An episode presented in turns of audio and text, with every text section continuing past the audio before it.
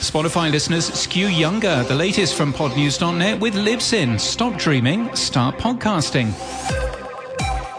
DISQO has released a free report containing data from more than 17,000 podcast listeners. Spotify is the most preferred podcast platform, though Spotify skews significantly younger than Apple Podcasts. For people aged 65 or more, Google Podcasts and Apple Podcasts are the most preferred after the radio. Greg Marston, a professional UK voiceover, has discovered his voice has been cloned by Revoicer, an AI powered text to speech service, without his knowledge. It turns out that the company has bought the rights to his voice from a company he'd signed a contract with in 2005 to lend his voice to a satnav. Marston, the voice of LBC, Joburg 702, and Virgin Smooth in Bangkok, now finds himself in competition with his own voice.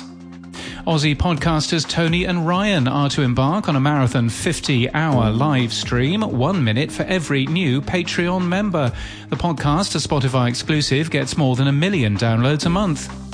Mowpod has added AI powered ad copy and precision targeting to its self serve platform. The product turns podcast episodes into display ads, which are placed across the web to attract new listeners. Rain reports that the number of new podcasts launched in June was the lowest in 12 months, according to Listen Notes. Our active podcast trend graph, sourced from Podcast Index, shows a fall for active podcasts by about 10% since March.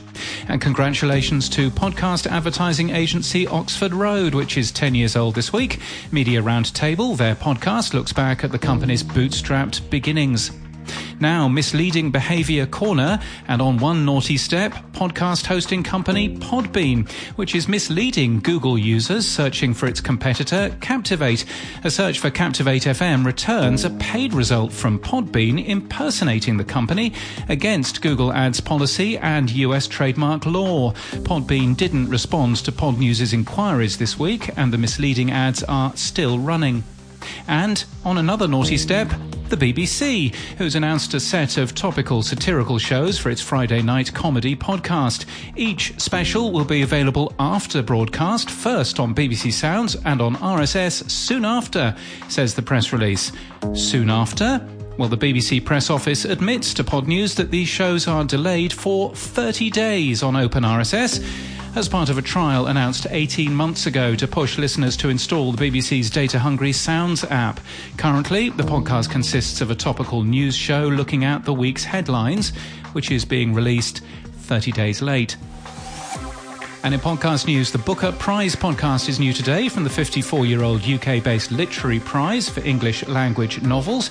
L.A. Made looks at Barbie in a new miniseries out today from LAist Studios. And Believable, the Coco Berthmann story, is the first true crime podcast from Dear Media, looking at Coco Berthmann, who became internet famous, sharing her story of surviving sex trafficking as a young child growing up in Germany and later being arrested after raising money for a fake cancer diagnosis.